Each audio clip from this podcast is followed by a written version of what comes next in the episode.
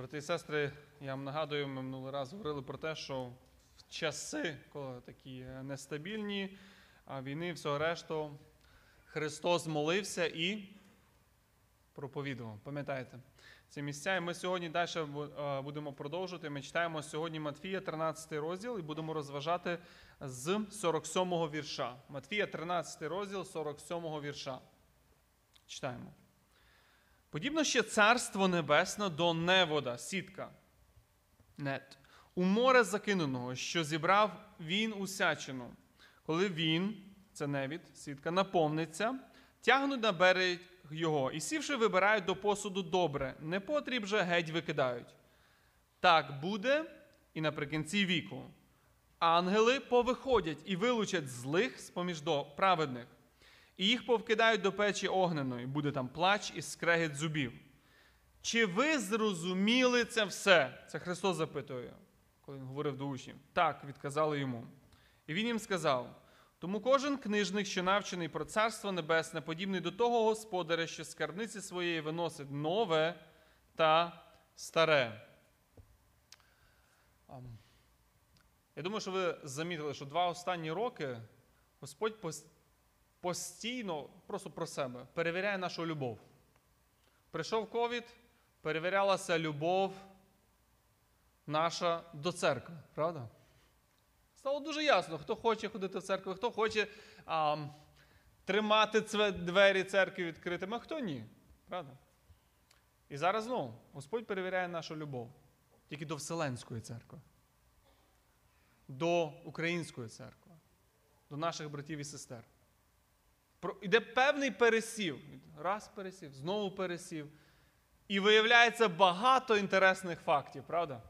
Коли ви читаєте соціальні медіа, переписки, хто як, про що і як називає, правда? І хто як любить насправді.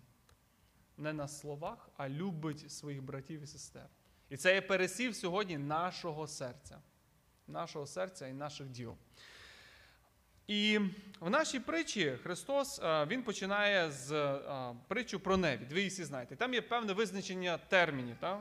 Він каже про сітку перше, що сітка, яка закинута, вона в море, ця велика сітка закинута, це є Царство Небесне. І через проповідь Євангелії люди, вони приходять в царство. Ця сітка закинута. Чия відповідальність закидувати сітку? Це відповідальність християн, правда?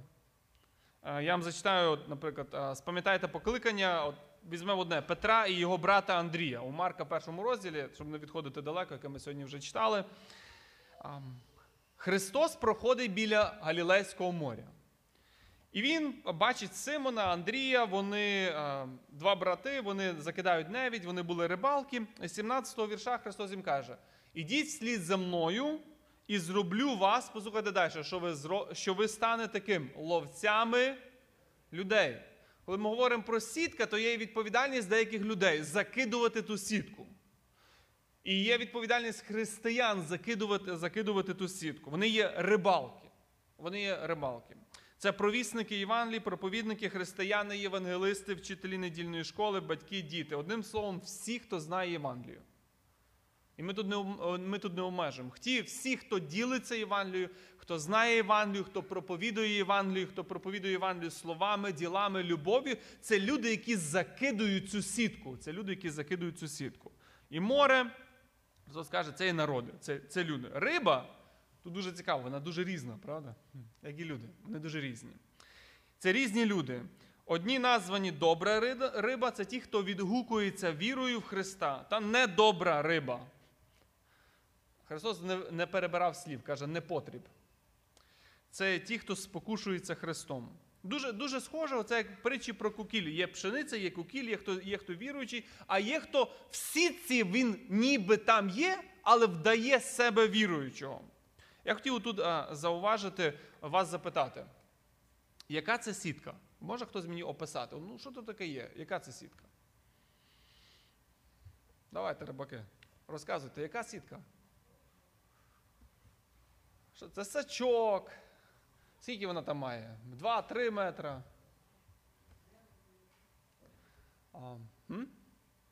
Ну, яка вона? Я не знаю, чи ви були, я був на рибалці, я це дуже добре запам'ятав. Ми були на рибалці давно вже в Індійській резервації. І там ловиш удочкою.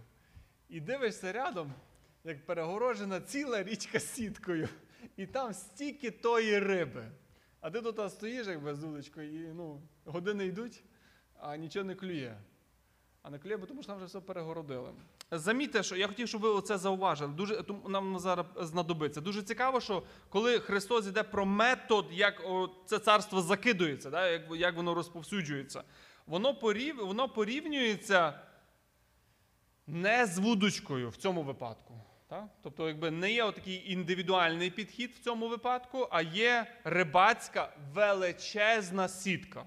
Це не є пару метрів, це є просто величезна сітка. Там, чи, ну, я для себе уявляю, наприклад, такі індіянці, вони просто перегороджували цілу річку. І тобі вже там що доходило, то доходило. Це величезна, оця величезна сітка. Тобто, ви знаєте, коли ви закидуєте одну вудочку, ви працюєте індивідуально з людиною. Да? Ви працюєте з рибою, одною рибою. Туди більше не залетить на удочку, не попадеться. Сітка, вона все. Ви замітили оцей підхід? І я хотів тут зауважити, коли ми роздумуємо про цю притчу, вона певним чином підкреслює оцей завдання християнина, розповсюдження царства в масштабах сітки. Тобто царство розповсюджується в загальних масштабах.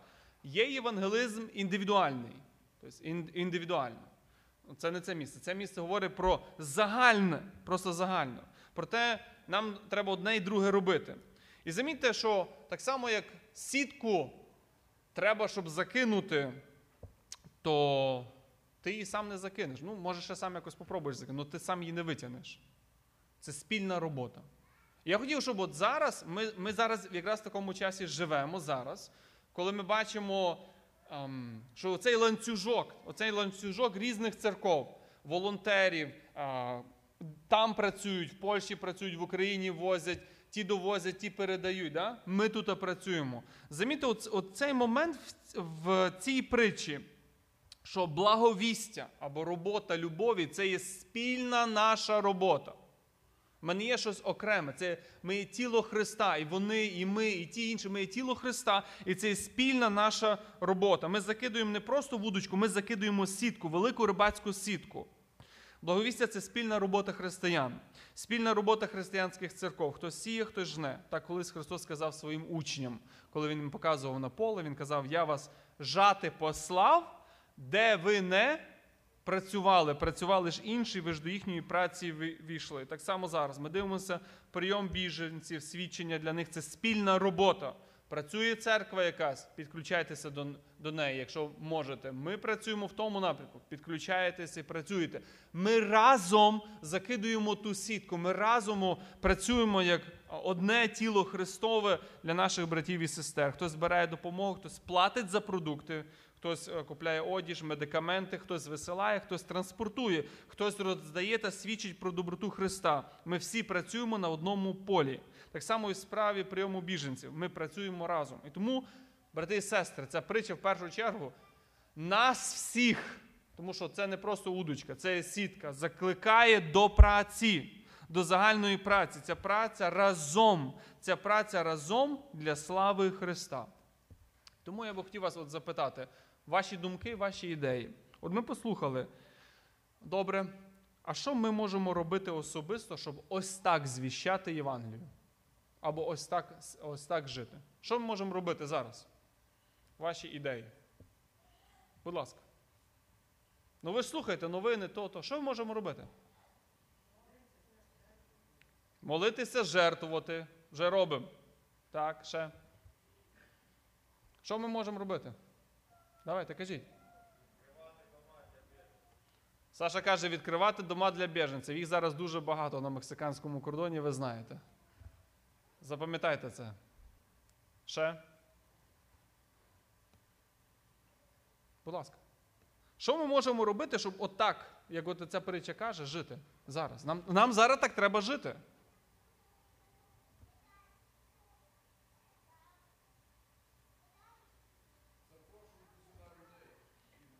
Запрошувати людей. Ще? Не бійтеся, кажіть, які ваші думки.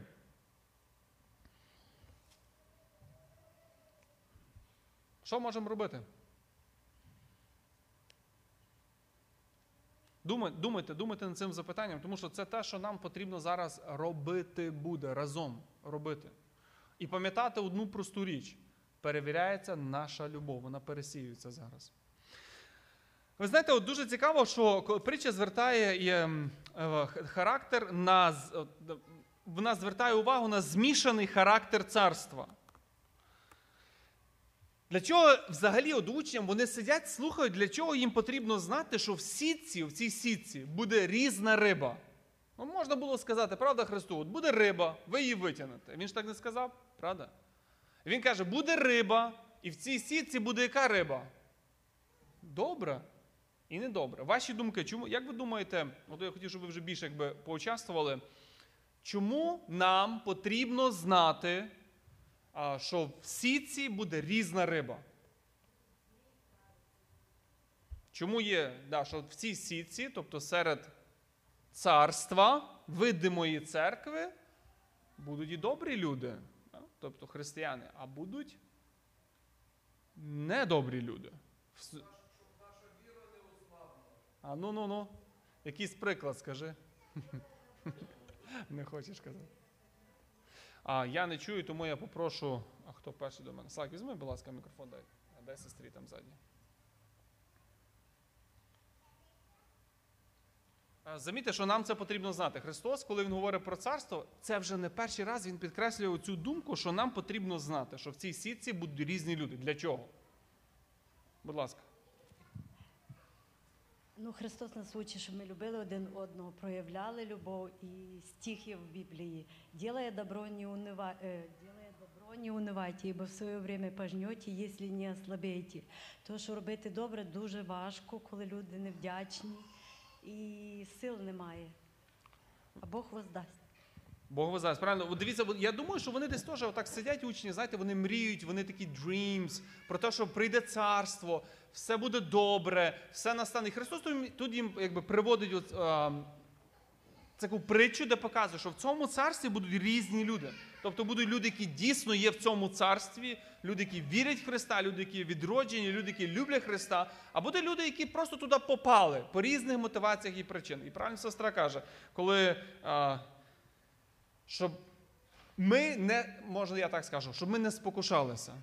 Не спокушалися тим, що, подивилися і таке зло. І вже самому не хочеться робити чогось доброго.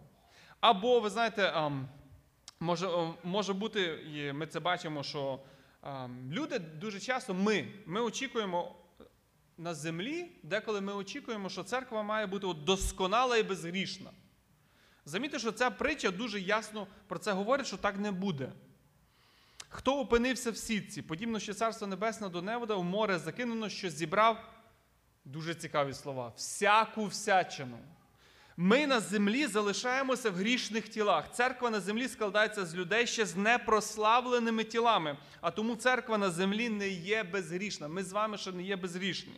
І ви знаєте, дехто з нас має дуже особливо загострене почуття справедливості. Я до тих людей особливо зараз звертаюся, які мають загострене почуття справедливості. Хтось поступив щось неправильного. І моментально піднімається хмара, гроза гніву. Гнів він потрібний, гнів на гріх потрібний. Але потрібна і благодать, щоб ми могли виправляти в любові. І дехто, не розуміючи цього принципу, може взагалі спокуситися. Правильно, може взагалі спокуситися. Христос же двічі повторює, що в видимій церкві є хороша риба і нехороша, є пшениця, є полова. Тому ми повинні про це думати, дивитися на Христа і мати оцю любов, це дуже хороший практичний урок, мати цю любов до інших людей, бо ми такі самі, ми ще не в прославленому тілі, і ми можемо грішити, і ми повинні каятись. Так само і наші брати і сестри можуть грішити, і до них треба проявляти любов, яку б ми хотіли, щоб вони проявляли до нас. Далі ми читаємо про те в 48-му вірші, що наша людська історія, як ми її знаємо, буде мати свій кінець. От наша людська історія буде мати свій кінець. Читаємо. Коли він наповниться, це сітка, невід, тягнуть на берег його, і сівши, вибирають до посуду добра, непотріб вже геть викидають. Так буде і наприкінці віку. Ангели повиходять і вилучать злих з-поміж праведних, і їх повкидають до печі огняної. Буде там плач і скрегіт зубів. Замітьте, оцей перший урок. Бог має свій визначений час для нашого віку, для нашої історії. Коли сітка наповнюється, її витягують. У Бога є свій визначений час. Пам'ятаєте, як дуже гарно про це говорить апостол Павло до римлян. Він каже до римлян, він пише і каже: «Не хочу я, браття, щоб ви не знали цієї таємниці, щоб не були високою думкою про себе, що жорстокість стала з Ізраїлеви почасти, аж поки не війде повне число поган». Для проповіді Євангелія визначений свій час, Богом час і кількість людей. Так само і для віку нашого часу є визначений час і кількість. І коли приходить час, сітка наповнилась, її тягнуть, її витягують. І це є оця робота не людей. Витягувати, пересівати, це є робота ангелів. Ми читаємо, що її тягнуть на берег і перебирають рибу. І Христос пояснює, що це ангели наприкінці віку, вони будуть перебирати цю рибу і будуть вилучати злих з-поміж праведних. Хотіть тепер послухати. Оце відбувається величезне розділення. Якщо у вас є текст, дивіться зараз свій текст писання. Перебирання цієї риби. Так? Вас запитати. От ангели, вони будуть перебирати цю рибу. А яка підстава цього розділення? От на основі чого вони будуть перебирати цю рибу? Що вони будуть шукати? Або по якій ознаці вони будуть розрізняти людей? Ну, знаєте, рибу перебираєш як там? По плавниках там, чи... ядовита, чи я не знаю, як вона виглядає, правильно? А от як будуть перебирати людей? Яка є підстава, яка є ознака? Чи Бог царствує в їхньому серці? Скажи в мікрофон. Ну, ми зараз дивимося притчу про Царство Небесне. Чи Бог царствує в їхньому серці? Все, що ми не робимо, ми маємо робити во славу Божу. І якщо Бог царствує, ми зможемо зробити добрі діла. Коли ні, то не зможе. Чи Бог царствує в їхньому серці? Добре, ще? Чому праведність Христа? Об'ясни, чому якби оце... Ну, чому ти кажеш, ознака, тобто ознака. І це... Ви замітите, яка це серйозна має бути ознака? Що ознака, по ній або одне, або друге. Вічність в пеклі, або вічність з Богом. Це дуже, знаєте, ну, Андрій. Яка ознака і чому? Витягнуть з-поміж праведних. Угу. Ще раз. А праведність Ісуса Христа тільки спасаючи. Злих з-поміж праведних спасає праведність Христа. Добре, ще. Як ви думаєте, от яка ознака, по якій вони розрізняють цих людей? Будь ласка.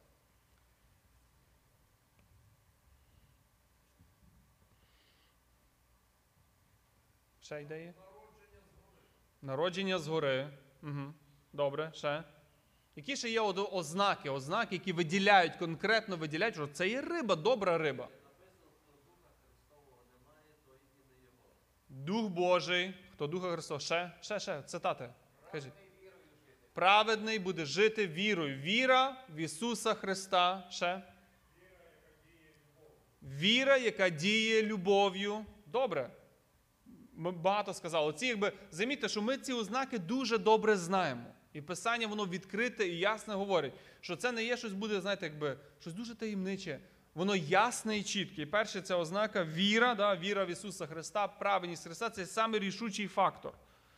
Пам'ятаєте, наприклад, я приведу одну цитату про Ноя. Ной дістав об'явлення про те, чого ще не бачив, побоявшись, зробив ковчег, щоб дім свій спасти, і вірою він засудив світ.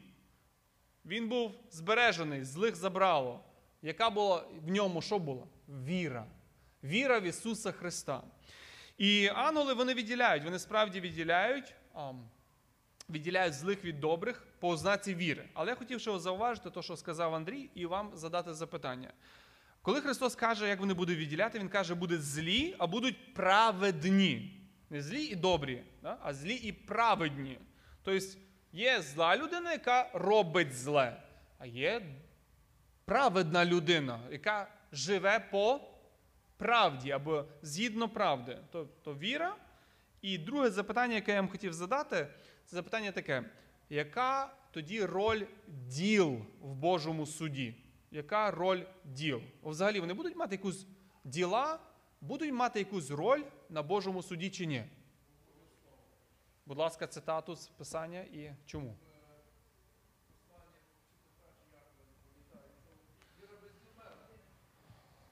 Я думаю, так, ще раз. Чому, яку роль діла будуть мати на суді? Чи взагалі будуть мати роль? Якщо будуть мати, яку роль будуть мати на суді? Якщо віра, вона не підтверджена ділами, це мертва, це немає віри. Я вважаю, якщо немає християнина, якщо немає добрих діл, це погана риба. Ота, що її викинуть. Слова, те, що ти говорильня, то воно таке. Говорити зараз всі багато вміють гарно, а жити, на жаль, ми ще... Ми живемо в такий вік, так. Отак, що якщо немає добрих діл, чим підтвердиш віру? Я вірю, і ти віриш.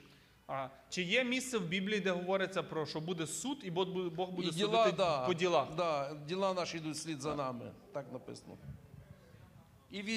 Чекай, отут Іванович сказав вже цитату. Є одна вже цитата з Писання. Є вже одна цитата з Писання. Ще є цитати з Писання, де яка роль діл на суді. Будь ласка. Скажіть цитату, щоб всі почули. Там, де останнім часом буде сказано, що я був голодний, ви накормили, ну і так далі.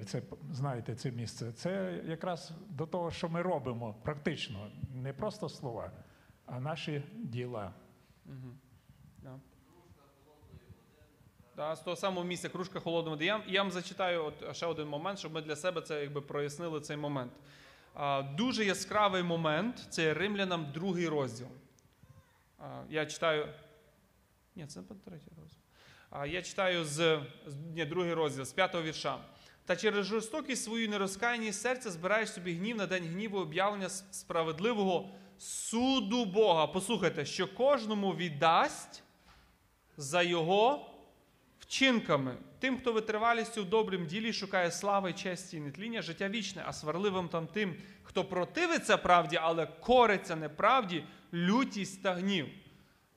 Є роль діл на суді? Є. По чому Бог нас вирізняє? По вірі. Ми спасаємося по вірі. Ми будемо там по вірі. Но діла підтвердять оцю віру. Ми вже казали. Діла підтвердять цю віру. І Бог буде шукати наших діл. Тому що якщо тих діл немає, то як Льоня Барат казав, що це не та риба. Мусить бути діла. Пересівається наша любов, пересіваються наші діла. І деякі люди, вони будуть приголомшені відкриттями в день Божого суду. Ви пам'ятаєте тих людей, про яких Христос сказав Матвія вже в 7 розділі? Багато хто скаже мені того дня: «Господи, Господи, хіба ми не ім'ям Твоїм пророкували? Хіба не ім'ям Твоїм демонів виганяли? Хіба не ім'ям Твоїм чудо велике творили? І їм оголошу я тоді: я ніколи не знав вас». Це був самообман. Ми віримо і ми спасаємося дійсно праведністю Христа 100% без жодного нашого діла. Но діла грають роль. Вони підтверджують, і на суді вони підтвердять, хто ми є насправді. Хто ми є насправді. Тому ми маємо перевіряти себе. Я хотів би ще декілька хвилин приділити цьому другій частині, і щоб ми більше уваги приділили для молитви. Це звернемо увагу на таку доктрину. Доктрина про пекло. Замітьте, як багато тут говориться про пекло. З 50-го вірша. «І їх повкидають до печі огненої, буде там плач і скрегіт зубів». Я думаю, що ви спостерігаєте, я теж спостерігаю, якби мої власні спостереження. Кажуть, що на війні немає невіруючих. Або кажуть, ще я чую часто, немає в окопах невіруючих. В Бога. І так слухаєш людей, то здається, що вже й немає невіруючих в пекло зовсім. Правда? Ви замітили це? Яка доктрина, я так, щоб не смійтеся, але... А яка доктрина найбільше частіше зараз повторюється в людей, коли ми чуємо про війну? Про пекло. Я розумію, що частіше всього це побажання або проклинання для когось, щоб горіли в пеклі і так все. Але ви замітили, наскільки люди стали відкриті до доктрини про пекло? Я вчора дивила молодь, там була проповідь на четвер про пекло. І американець, хороший такий проповідник, от він в тій культурі, де ми живемо, він каже, він доводить, що є пекло, і то Христос говорив. От ти дивишся зараз на Україну, і доводити не треба, що є пекло. Ви замітили? І доводити не треба. Війна відкрила, якось так просто оголила все це, що і доводити не треба. Є пекло. Вдруг всі люди стали розуміти, є Бог, є пекло, є кінець життя. І, звісно, знаєте, стало зрозуміло, що те, що чинять росіяни зараз в Україні, ці злочини, вони заслуговують не що найменше, а на пекло. Тому що вони варварські просто, правда? Коли дитина стоїть і розказує, як при ній вбили батька, коли ти дивишся, там їх 100 чи 300 цих немовлят, яких батьків побивали, то в людини піднімається бунт, і вона розуміє, що просто смерть – це мало. Це ніщо. Правда? Мусить бути щось більше, мусить бути якась справедливість. Людина шукає цієї справедливості і згадує, що дійсно Бог є справедливий. І він по-справедливому, він є місце, яке він оприділив, і це місце називається пекло. Ви знаєте, що я собі подумав? Я собі подумав, що коли ми думаємо про це, що, наприклад, бомбити Родоми і Породіль, це дійсно заслуговує на Божий суд. І ми ж це думаємо, правда? Так ти дивишся, дійсно, це заслуговує на Божий суд. Я собі подумав, що якби я ще отак ясно зрозумів і розумів, що кожний наш гріх отак ясно заслуговує на Божий суд і пекло. І це урок для нас. Коли ми дивимося зараз, ми усвідомлюємо, дійсно, це те, що робиться, заслуговує пекло. Брати, сестри, кожен наш гріх, і ми повинні це для себе цей зараз брати урок, він заслуговує на справедливий Божий суд. І коли ми на суді Божому все відкриється, і відкриється оця зіпсутість людини, оця огидна, грішна природа людська, яку ми зараз бачимо. І ми побачимо, що Бог дійсно є справедливий, і кожен гріх, він заслуговує не на що інше, як на гієну огняну. І дуже добре, знаєте, щоб для себе, беру урок для себе, що дуже добре, щоб ми усвідомили жахливість кожного гріха, так, сьогодні. Може би менше і грішили тоді. І я хотів вас запитати, от ці спостереження, коли ми вертаємося до нашого тексту, спостереження про опис пекла. Перше. Пекло – це є реальне місце. Це є реальне місце. Це є остаточна доля злих людей. Сам Христос, Він говорить про це, Він каже про це, Він говорить про це місце. Це є реальність. Пекло – це є піч, це є місце вогню. Може людина горіти вічно? Ви знаєте, дивишся і, в принципі, для Бога немає жодних проблем, щоб вогонь горів вічно. Пам'ятаєте вже історію Старого Заповіта про кущ, який би мав в пустині згоріти і не згорав. Так само тут, коли Христос каже, це буде вічне, це вічний вогонь. Кущ горів і не згорав. Пекло – це місце постійного, невгасимого Божого гніву, тому місце болю і покарання. Пекло – це місце смутку. Дивіться, як він каже, тут буде там плач. Смуток або ридання, оце ридання.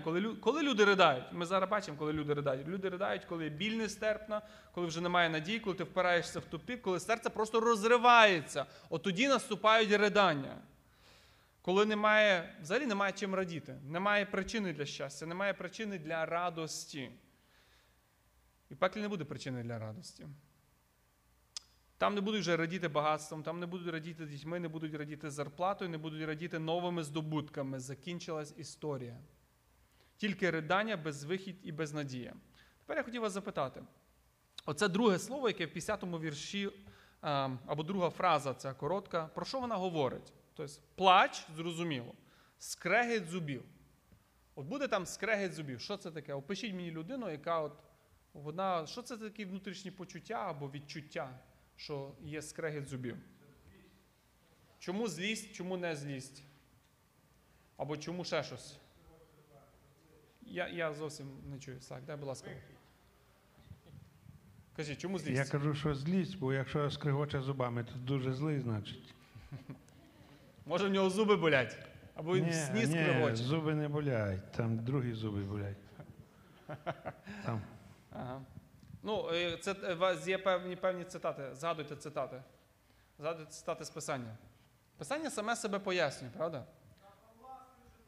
О, є вже одна цитата. На Павла скреготали зубами. Є таке ще. І це була не біль, да? Це була ненависть, гнів. Пам'ятаєте, вони запалилися гнівом. Так само на Павла і потім ще, перед тим ще на Степана, 7 розділ. Да? Вони, коли написано про нього, вони запалилися гнівом, да? Оцей гнів, і воно вилився цей гнів чим? Вони почали скреготати зубами. Я ще не видів таку людину, правда? Але так є пояснення. Тобто крайня оця ступінь гніву, да, людина починає вже скреготати зубами. Тобто оцей гнів або ненависть, ми кажемо. Це коли обійники Степана, вони чули його проповідь, і вони просто не могли це перенести. Дуже цікаве місце, я взяв це дуже цікаве місце з Псалом 37. Псалом 37, 12 вірш, написані такі слова. «Лихе замишляє безбожний на праведного і скрегоче на нього своїми зубами». Знову, описуються ці ж почуття, це лиха ненависть. І коли ми бачимо цю людину, яка вона в плачі, в риданні, в безнадії, не має жодної радості, і злоба там буде. І там буде ненависть і злоба. Злоба на Бога, злоба до Христа буде там. Ще хочете додати? Останній урок, який я хотів сказати, і скоротити просто, щоб ми могли зараз мати час для молитви. Останній урок, але який є дуже важливий. Христос в кінці цієї притчі, Він каже, чи ви зрозуміли це все? Чи ви зрозуміли це все? І прекрасна відповідь, і вони кажуть так. Вони кажуть так. Знаєте, от Христос, Він задає запитання, пересвідчити, що слухачі дійсно почули сказане. Те, що вони взяли дійсно для себе уроки. Послухайте. Оце є зразок проповіді, коли ваші слухачі можуть сказати, ми зрозуміли. Почуйте ще раз, проповідники, всі, хто говорить, я до себе це кажу, що це є зразок проповіді. Проповідь, чи ви говорите, чи може ви комусь говорите, ще щось. Коли вона є добра, коли вона є зрозуміла для слухачів. Не тільки для вас особисто зрозуміла, не тільки зрозумілі грецькі слова, не тільки зрозумілий текст, не тільки зрозумілий весь багаж. Вона зрозуміла, просто зрозуміла для слухачів. Це один, послухайте уважно, це є один з найосновніших принципів домоуправління церкви. Що все має бути на збудування церкви, а тому має бути зрозумілим. І це є один з основних принципів, які Павло, він обговорює в 1 Коринтян. Наприклад, я взяв тільки одну цитату. Павло дуже яскраво про це пише. Послухайте, як він про це говорить з коринтянами. І коли він їм пише промови, то він їм каже так. Але в церкві волію 5 слів зрозумілих сказати, щоб інших навчити. 5 слів зрозумілих для людини, аніж 10 000 слів. 10 000 слів – це скільки треба говорити? Ну, брати, поможіть мені. Скільки треба хвилин говорити 10 000 слів? Ні, 10 000 слів, ну, я маю на увазі в проповіді, коли ти пишеш... 1,5 години. А 5 слів? Пару секунд. Ви замітили, наскільки важливий цей принцип? І це зараз якби йде до нас, особливо до тих, хто займається проповіддю чи навчанням. Ліпше говорити просто, ніж говорити багато і зовсім незрозуміло. Це є важливо, це є дуже важливо. Це є принцип для збудування церкви. Тому проповідь навчання, потрібно було, щоб вона була зрозуміла. Зрозуміло для мене або зрозуміло для проповідника, це ще не означає, що для інших зрозуміло. У проповіді, коли дивишся, да, треба багато речей обрізати. А чому обрізати? Тому що буде незрозуміло. Да? Ти щось для себе там викопав і хочеш це сказати. Це добре, але воно зовсім незрозуміло. Людина не знає, про що говориться.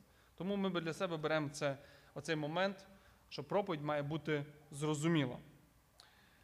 Я тут би хотів зупинитися, ще лишився текст, але я би хотів зупинитися, щоб ми все-таки виділили час для молитви. Тому що наш час закінчується, але я хотів виділити час для молитви. Брати і сестри, хотів вас попросити, поділіться, будь ласка, конкретно, які ви, зараз ми будемо молитися. Я хочу попросити, щоб ми помолилися по групах. 3 По троє, напевно, да? Я бачу, як сидимо, то десь по троє чоловік, щоб ми помолилися. За які потреби треба зараз молитися? Наприклад, в мене на серці лежить помолитися особливо за цих людей, які зараз є біженці, щоб переселенці, тобто вони не в Україні. І вони якби зависли в повітрі, вони розуміють, що все втратили, або вже взагалі нічого нема, або ще, може, планують назад, і вони переживають. Просто усвідомте собі цей стан, де зараз людина перебуває. Да, вона живе в чужих людей, дивишся, там, або взагалі ні в кого не живе, або десь на вокзалі, там, де їм палатку поставили, ще десь роблять. Да? Вони живуть в Польщі там, по 300, по 500 людей в одному місці, чи в кімнаті багато людей живе. Просто уявіться, тому в мене на серці от, за цих людей помолитися.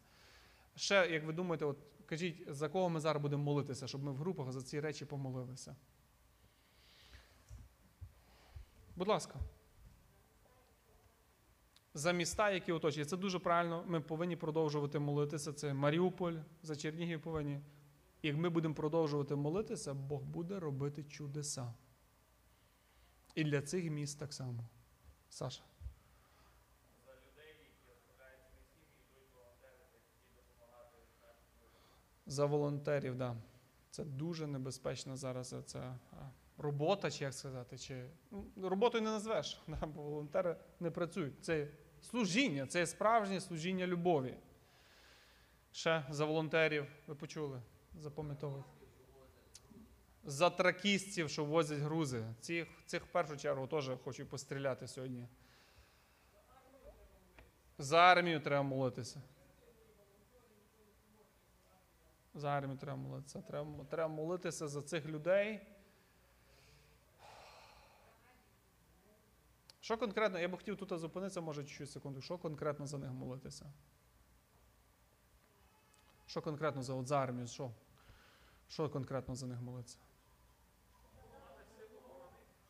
Мали силу, голосніше, чуть-чуть голосніше. За військових начальників, це дуже важливо сьогодні, я думаю, ви бачите, що без керівництва, ну нікуди. Ще? Танки, зброя, все, да. А ще, за армію, добре, ми почули, брати і сестри, ми зараз будемо за це молитися. За президента, да. За президента треба молитися не тільки за президента України, за президента Америки треба молитися, за президента Польщі треба молитися за Дуду, за президента Латвії, Литви, да. Цих ще багато є країн. За президентів, які виступають проти і тому не допомагають Україні. Да. Щоб Господь, знаєте, відкрив очі. Це правда. Тому що, знаєте, от задаєте себе, творилося то саме в Сирії, творилося то саме в інших місцях. Ми були трохи, ну, чесно сказати, такі равнодушні, да? І Бог пробуджує нас. Бог пробуджує нас, і ми тепер, якби, ти розумієш, ти не можеш рівнодушний бути навіть до інших людей. Тому що ти бачиш реальність, що відбувається. І так само, щоб до них дійшла ця інформація, і Бог починав стукати в ці серця, тому що це є люди. І жалко просто дивитися, коли дивишся, чи на тих солдатів, чи на тих. Просто дивишся, це людина, яка просто гине. Вона просто гине. Є така особлива потреба. Коли розмовляв я з Олегом Шайкевичем, він свідчить за те, що зараз в Польщі приблизно до 2 мільйонів біженців. І люди різні. Але є і ті, хто служителі, ті, хто віруючі люди. Він просить, щоб молитися, щоб Бог дав можливість організовувати віруючим людям групи, такі міні-церкви, для того, щоб служити і свідчити Євангеліє цим бездомним жінкам, дітям переважній кількості. Брати і сестри, це дуже важливо. Це, ну, скажімо так, стратегічно важлива молитва за це питання. Можливо, Бог і послати українців туди, в Польщу, щоб і в різні країни пробудження пройшло. Як пройде, якщо не буде церкви? Як? За це треба молитися, щоб ті церкви утворювалися. Ми ж розуміємо, що багато людей там і залишиться. Ми зараз поділимося по 3 чоловіка, чи 4, як ви рядом стоїте. І гаряче помолимося. Ви почули всі ці потреби? Вони дуже важливі. Кожна з них є надзвичайно важлива.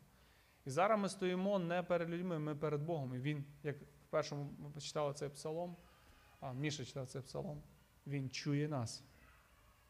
Він чує, він буде відповідати. Помолимося декілька хвилин, і в кінці я закінчу молитвою. Ви станьте разом по групах, помоліться.